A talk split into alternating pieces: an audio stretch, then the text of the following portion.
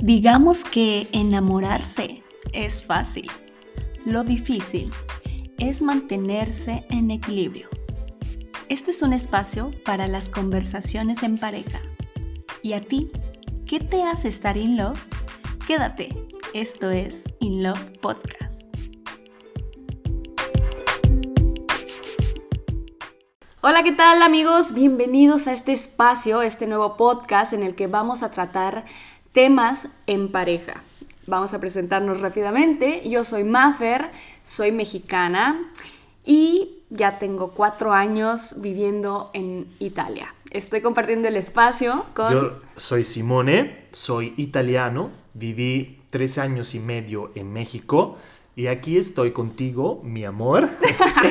Somos pareja ya desde hace casi siete años y les compartimos pues esto porque somos recién casados. Entonces hemos vivido durante todo este tiempo y ahora que estamos viviendo una nueva etapa, pues muchas cosas, muchas cosas en pareja. Y este espacio vamos a platicarles rápidamente cómo nace la idea, porque hablando de que son tantos años y que hemos vivido tantas cosas, aparte como pareja multicultural, este espacio nace un poquito de la idea de compartir temas que nosotros como pareja tratamos en casa. Sí, sí, sí, exacto. Queremos de verdad compartir con todos nuestras experiencias, punto de vista. Creo que estas conversaciones, o sea, diferentes conversaciones desde la más X y banal hasta las más incómodas, nosotros nos hemos dado cuenta que son realmente importantes llevarlas a cabo llevarlas a cabo para enfrentar no solamente alguna situación con tu pareja que tal vez no te, no te guste, que te incomode, que estés en desacuerdo, y también en cosas que puedan establecer en común para un futuro. O sea, por ejemplo, hablar de hijos, hablar de matrimonio. Al final vamos a tratar muchos episodios y muchos temas interesantes que a lo largo de nuestra relación nosotros hemos hablado un sinfín de veces y seguimos preguntándonos, digamos. Y de hecho es importante porque sabes que como va avanzando la relación, como va como vamos creciendo, pues también vamos cambiando un poquito de forma de pensar. Entonces es importante como cuestionarse en pareja, no una vez, o sea, muchas veces, ¿no? Porque tal vez cuando te conocí, que fue hace siete años, pensaba de una manera, ahora con todo el tiempo que hemos pasado juntos, con todo lo que yo he aprendido también de mí misma, a lo mejor volvemos a tocar este tema que lo tocamos hace siete años y ya pienso diferente, ¿sabes? No, exacto. Y la cosa también padre es que seguimos descubriendo cosas nuevas. Puedes también tratar muchas veces el mismo tema, pero en cada asunto, en cada vez que tratas ese tema, descubres cosas nuevas o descubres otros lados también de tu pareja. También es una forma de conocer que tú, que una persona puedes decir, pues bueno, o sea, es normal, tiene, son jóvenes, tienen mucha vida adelante, entonces cuántas veces se enfrentarán a ese problema y descubrirán cosas. Bueno, eso yo lo tengo como, digamos, mantra de, de, vida, que es del que una persona nunca terminas de conocerla. Siempre, siempre te faltará Siempre hay algo nuevo. Y de hecho, también el concepto de este podcast es en el que no solamente compartes vida con tu pareja, sino hay mucho que también tienes que descubrir de ti mismo, ¿sabes? Sí, exacto, exacto, sí, sí, sí. Para poder compartir con alguien más. Y bueno, esto es un poquito la idea de, por qué nació este podcast. Eh, nosotros somos una pareja que nos cuestionamos mucho, platicamos mucho. Y, en verano. Y, a veces no nos entendemos también todavía hasta la fecha. Por supuesto, hay muchas cosas que vamos en desacuerdo también porque somos de dos culturas. Entonces, esta cosa de, cuestionarnos y platicarlo mucho realmente es como, como parte de, parte de la relación. Y quisimos compartirlo ahora en un podcast en el cual las parejas puedan cuestionarse, llevar esta actividad que al final es un poquito de comunicación Estoy segura que hay parejas que tal vez ya lo hagan, pero qué importante y qué interesante sería cuestionarse más seguido o cuestionarse cosas que a lo mejor en pareja no se han cuestionado. O sea, hay, hay de todo aquí en este podcast. Sí, sí, que al final no somos psicólogos, pero somos una pareja que digamos, va a transmitir lo que vivimos, lo, Eh, que, claro. lo, que, lo que hemos vivido, lo que hemos compartido, aunque siete años puedan parecer pocos, a nosotros claro. nos parece una vida entera. Entraría ya al grano de, de- de- de la pregunta, la diferencia entre amor y enamoramiento. Este episodio, que es el primero, es importante poder diferenciar estas dos. Vamos a hablar siempre desde nuestra experiencia, desde nuestra filosofía de vida y yo creo el enamoramiento, bueno, está más que comprobado que son sustancias químicas las que nuestro cuerpo produce cuando te sientes atraído hacia otra persona. Claro. Y ahí es cuando empieza esta fase de, eh, de enamoramiento, ¿no? En la, que, en la que te atrae una persona y, y sientes como... Sientes todo, sientes como entre la cosquillita, Las- en el las estómago, las mariposas, estas ganas de, de saber de esa persona, de conocerlo más, de que esta persona te despertó algo en ti. Entonces, sí. esta sensación de que, ay, wow, no, y más cuando es por primera vez, claro. O sea, creo que lo- los primeros amores nunca se van a olvidar justo por esta sensación de haberte enamorado por primera vez. Va también porque está, creo, yo supongo que está también en el ser humano, que el, el nuevo siempre te, te atrae, te intriga. De verdad, te tanto de estas ganas de, de seguirlo porque obviamente tú no sabes cómo es y lo quieres, pero quieres saber, o sea, tienes ese, ese anhelo de ya irte más allá y de verdad descubrir cada, cada cosa y ver si de verdad puedan encajar contigo, porque O sea, final- el enamoramiento para ti también es este- esta chispa de, de experimentar, de conocer. Que bueno, puede estar también en un amor, porque al final, digamos que principalmente hay que quitar, digamos, hay que eliminar esa falsa convicción de que la- el amor y el enamoramiento van como similares. Al final, cuando en vez tienen de No, verdad... son, son, son cosas diferentes. O sea, yo sí, eh, todo- no solamente en los siete años que llevo contigo me he dado cuenta de esto, y obvi- claro. obviamente porque antes, pues las parejas que tuvimos anteriormente, hayan sido como hayan sido, creo que al menos a mí me sirvieron como de, de prueba, justamente para conocerme a mí y para, para darme cuenta que lo que viví no fue con la, como la relación que tengo ahora contigo. Aparte sí, tienen que ver la persona y todo lo demás, pero hablando de la emoción y del sentimiento, era una cosa como más espontánea, o Sí, sea, todo, todo era sí. como más espontáneo en el sentido de que no, no lo pensabas mucho, no era tan racional el sentimiento. Ajá, impulsivo. Era muy impulsivo, Ajá. exacto. La palabra que yo le, le pondría al enamoramiento es impulsividad. Y concordo a pieno porque al final tú, cuando estás también en la fase de enamoramiento, digamos que eres un, ma- un poco más aventado también en las cosas, o sea, estarías dispuesto, pues depende también qué grado, ¿eh? porque también hay, y también de persona a persona, obviamente hay muchísimos factores no, que no, puedan no. influir en todo eso, pero la mayoría de las veces en que también yo he visto con mi experiencia o también con experiencias de alguien más, al final siempre sí es un poco más aventado. Aquí en Italia se dice scavezzacollo, o sea que de verdad casi te rompes el O cuello. sea, te puedes cortar la cabeza por esa Sí, persona. casi te rompes el cuello para esa persona porque te, te lanzarías hasta, Claro. hasta en el vacío, te lanzas al vacío. También eso es una cosa padre, pero al mismo tiempo puede ser también un riesgo. Ah, claro. Y es que justo lo que estás diciendo es interesante porque el enamoramiento es, o sea, es, para mí es una de las cosas más bonitas que podemos experimentar. O sea, como seres humanos, vivir y sentirse enamorado, o sea, ¿quién no se ha sentido enamorado por primera vez? No, de hecho, el, el enamoramiento puede llegar en cualquier momento. Eh, con estas generaciones ya no sé a qué edad pueda surgir esta chispa de las maripositas y todo, pero es eso, hay como que pequeños riesgos que corres justamente porque esta adrenalina y esta, esta chispa de, de- de- emociones y y de cosas químicas que produce el cuerpo cuando estás enamorado, pues no, no, no te hacen notar un poquito de varias cosas, ¿no? O sea, obviamente Exacto. tú te dejas llevar, como se dice en México, te- como gorda en tobogán, porque te estás, dices, oye, yo, yo quiero saber más de esta persona porque me hace sentir así y así y así. Y entonces el enamoramiento es esta parte impulsiva.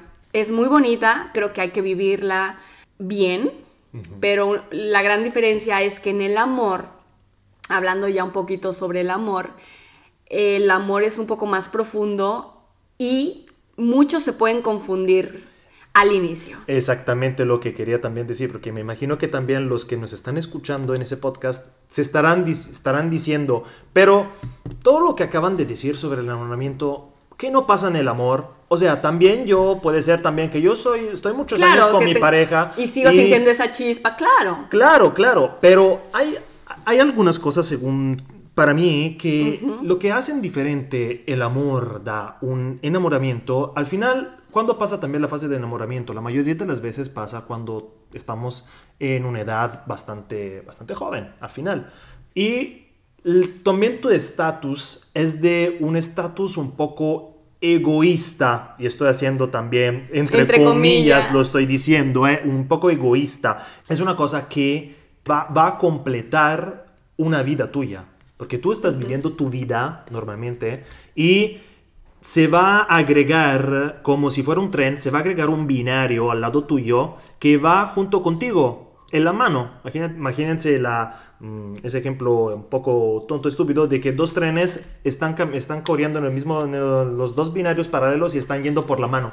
Y al final, en vez de en el amor, esos binarios, de verdad. Llega un punto en el que se convierte en un solo carril. Exactamente. es eso. Me encanta esa, es como una metáfora. Exacto. Una metáfora muy bonita. Para, mí, para mí es eso, porque al final de ahí entran también otras emociones de como de, también de sacrificio, también de, de, sustentamiento, de voluntad, de esfuerzo. Creo que el amor, justamente lo que tú dices, es lo mismo. Mientras en el enamoramiento hay esta impulsividad que que evidentemente no te permite ser tan racional. En el amor hay que meterle un poquito, sí, de razón. Está bien dejarte llevar, porque está bonito dejarse llevar, porque pues las emociones son así, eh, las emociones como que te, guían, pero en el amor, en primer lugar, lleva más tiempo, o sea, no es como que puedes amar a alguien en un mes, porque el amor es tan profundo y, se puede confundir fácil. Y justamente porque se puede confundir fácil con todas estas chispas que, o sea, el amor es el mismo efecto. O sea, sientes como también esa pequeña adrenalina. La diferencia es que la puedes racionalizar, puedes em, empezar a diferenciar también lo que realmente quieres. Está bien que te guste esta persona, que te haga sentir como te hace sentir, pero ya en el amor qué quieres sentir tú también. O sea, para, poder eh, transmitir también qué estás dispuesto a dar. Porque en el amor no solamente es impulsividad, es, es algo más profundo que, tiene que nacer conscientemente dentro de ti.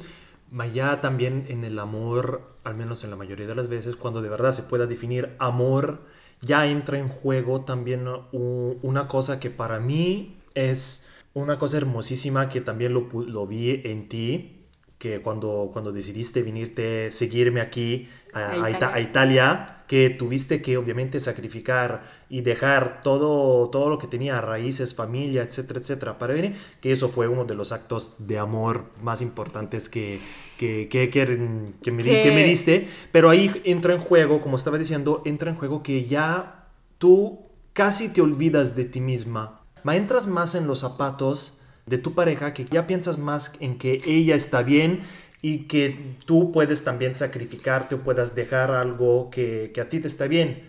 O sea, cuando estás conociendo una pareja, los gustos e intereses son individuales. Sí, en una relación, ya cuando estás con esa pareja, ya cuando estás más tiempo y entonces ya involucras un poquito al amor, o sea, tu individualidad va a ser siempre la tuya estando en una relación, claro. Eso no, no quiero decir lo contrario, pero siento que cuando ya son una pareja, hay varias, hay varias situaciones en las que por amor a la pareja fluyes o eres flexible.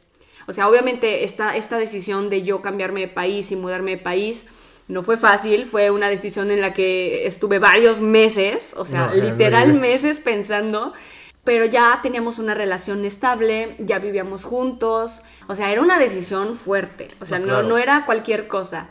Y esto que dices es, es este, más o menos lo que pasó, me pasó a mí en el que me vi un poquito entre la espada y la pared, porque obviamente no solamente quieres algo para tu futuro con esa pareja, porque yo también lo pensaba, o sea, yo decía, esto es una oportunidad en la que mi relación puede crecer, los dos como pareja podemos crecer, obviamente es un nuevo futuro, y esa idea obviamente la tenía clara. Yo decía, quiero esto con él. El problema es que evidentemente no, no te estás yendo a, la vuelta de la esquina, ¿sabes? o sea, mudarte de país si era como que ay, y si no me encuentro bien, y si tal vez peleo y ya no, o sea, mi relación fracasa, o sea, estas son otro tipo de cosas. Pero te, quisiste también poner en juego, te pusiste un reto. Me arriesgué. Y además... Por amor. Por amor, exacto, in love.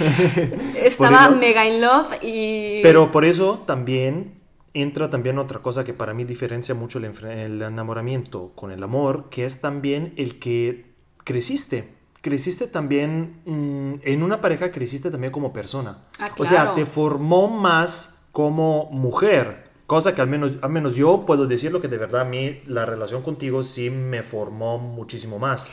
Deja el hecho de que obviamente tuve yo también el reto de pasarme de Italia también, cambiar de continente, irme a México solo, sin saber el idioma, sin saber otra cultura. Pero fue un reto mucho más también ya tener mi primer relación verdadera, ya consolidada en donde yo estaba también viviendo, compartiendo mi espacio, mi privacidad con alguien. O sea, no es fácil, ¿eh? no, es, fácil. No, para nada. Y bueno, regresando al tema de, de esto del amor, para que quede un poquito más claro, en nuestra perspectiva, el amor es algo tan profundo, es un sentimiento tan grande que no se puede estar como que regalando por pequeñas impulsividades, ¿sabes? Sí, sí. Es, este sentimiento tiene que estar como atesorado porque considero que hay que meterle más, un poquito más de conciencia, porque no hay sentimiento tan grande y tan puro como sentirse amado.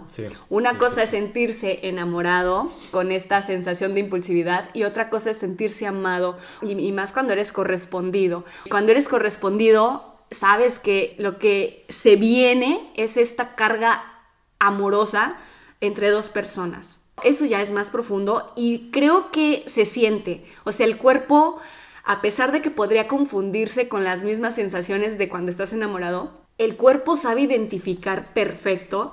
Si tú lo sientes, podrían parecer iguales, pero si ya te conoces también a ti, o sea, mis emociones las conozco porque eso es muy importante. Sí. Cuando te conoces, cuando ya tienes un poquito de trabajo interno, sabes diferenciar y sabrás que lo que es estar enamorado y lo que es sentirse amado es totalmente diferente. No, exacto, exacto. De hecho, para poder estar bien con los demás o también gustarle a los demás, tienen que, en primer lugar, ah, amarte a ti mismo, pero también, como tú dices, saber conocerte a ti mismo es, muy sutil como cosa que de verdad mucha gente dice, ah, sí, bueno, yo me conozco, yo soy eso, eso, eso. No, es más profundizar las cosas, porque al final también pueden estar bloqueos o miedos ah, en entrar más profundamente. A veces eso nos ayuda también en el amor, en el estar bien con los demás. Y, también eso pasa cuando una persona también pelea. No tanto en el enamoramiento, en el enamoramiento son cosas de verdad muy, muy, tontas, muy banal. Son también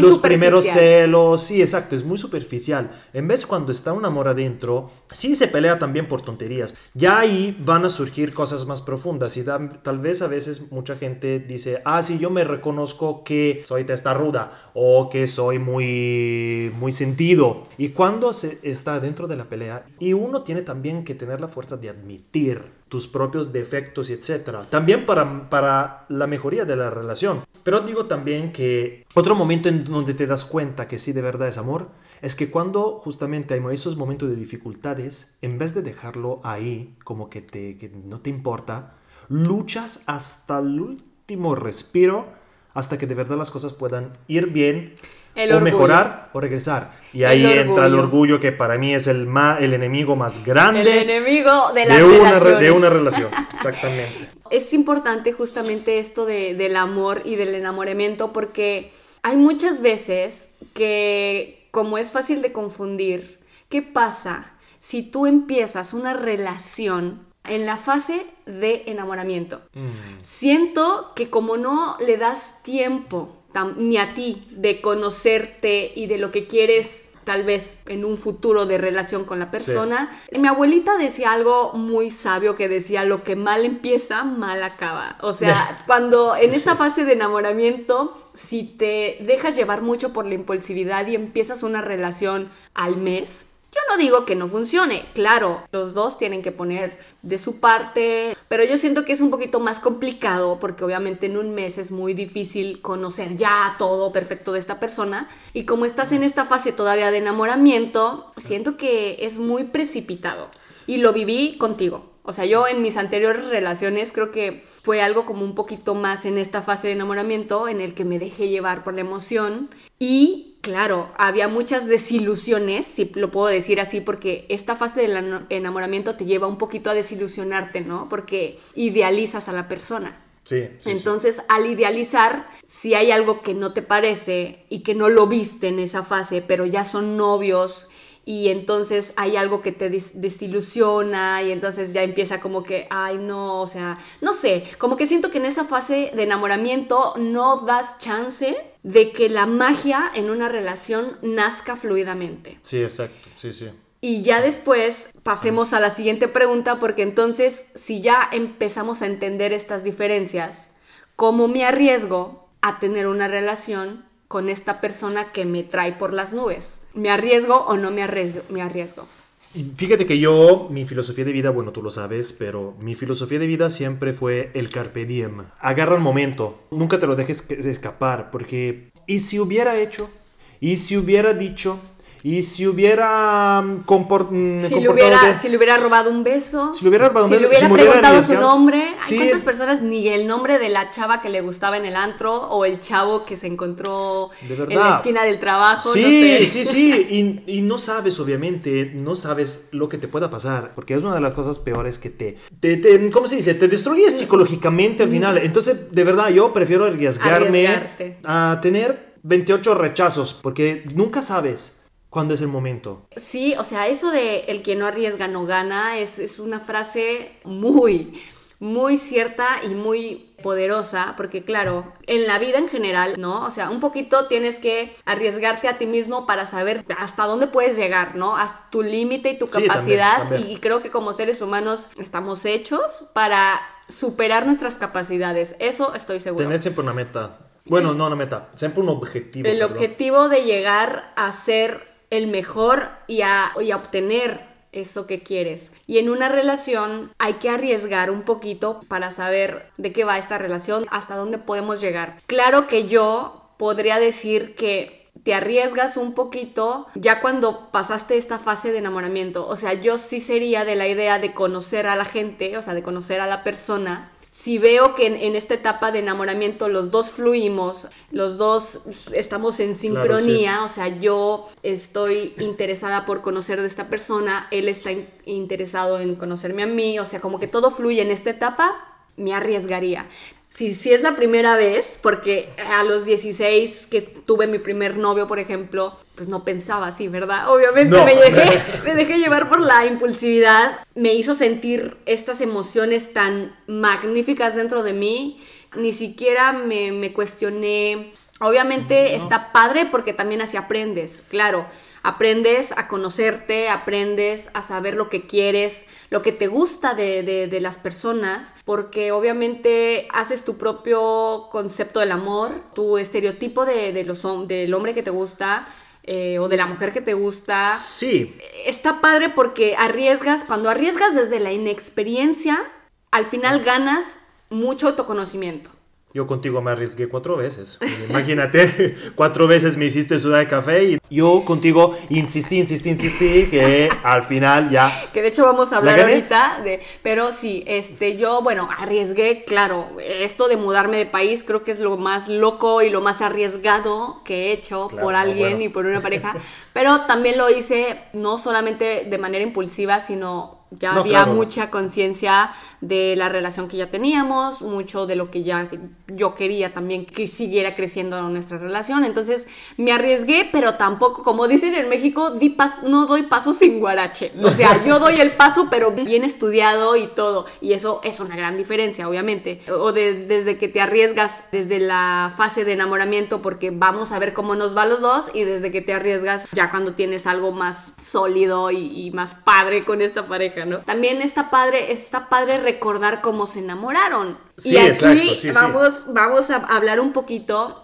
de qué fue lo que te enamoró de tu pareja. ¿Qué, qué te enamoró de mí?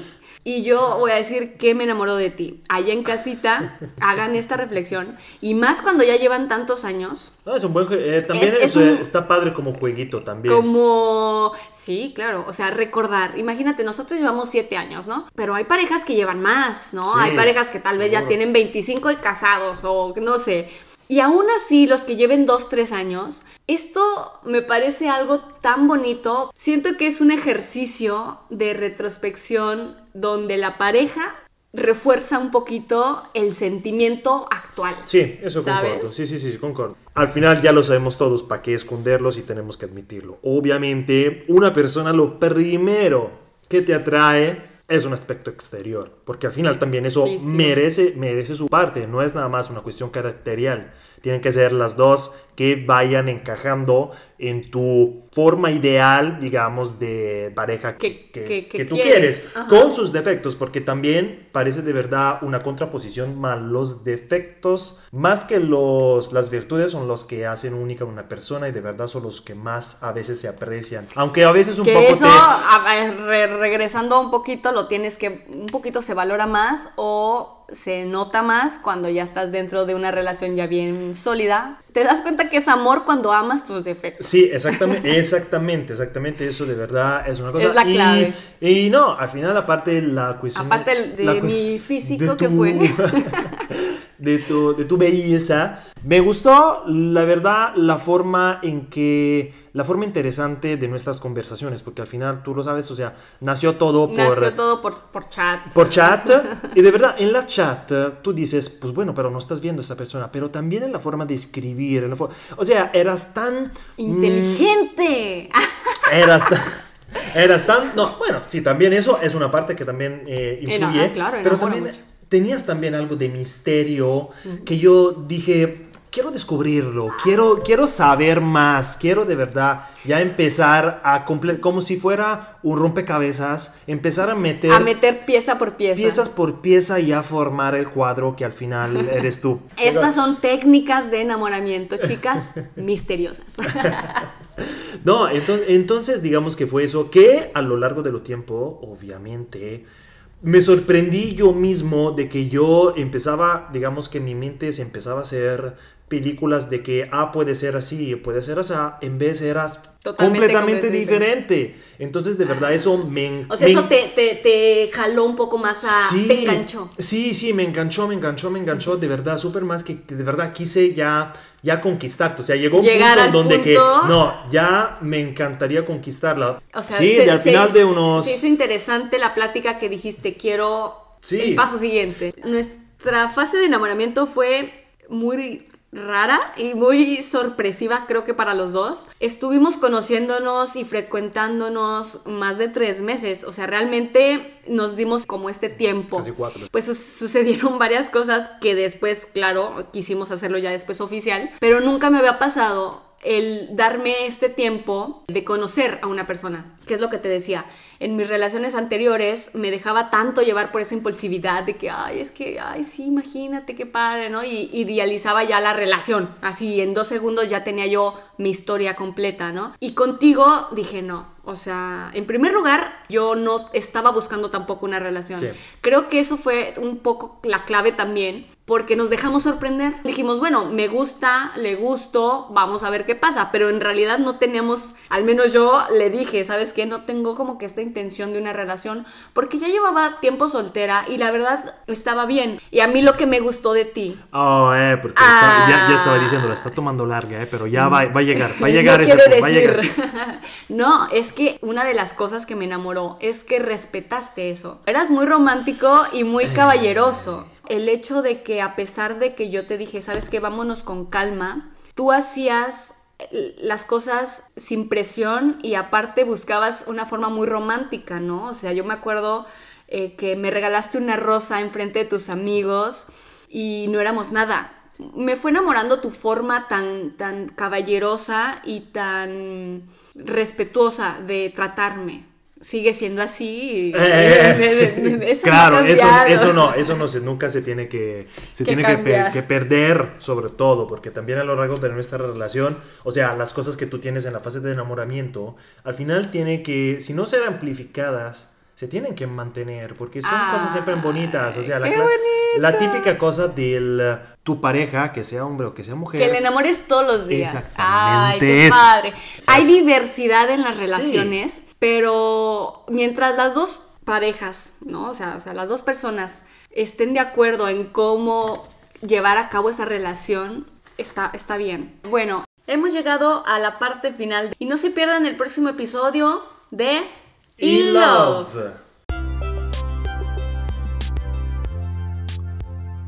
Si te gustó el episodio, no olvides evaluarlo. Es muy importante para el crecimiento del podcast.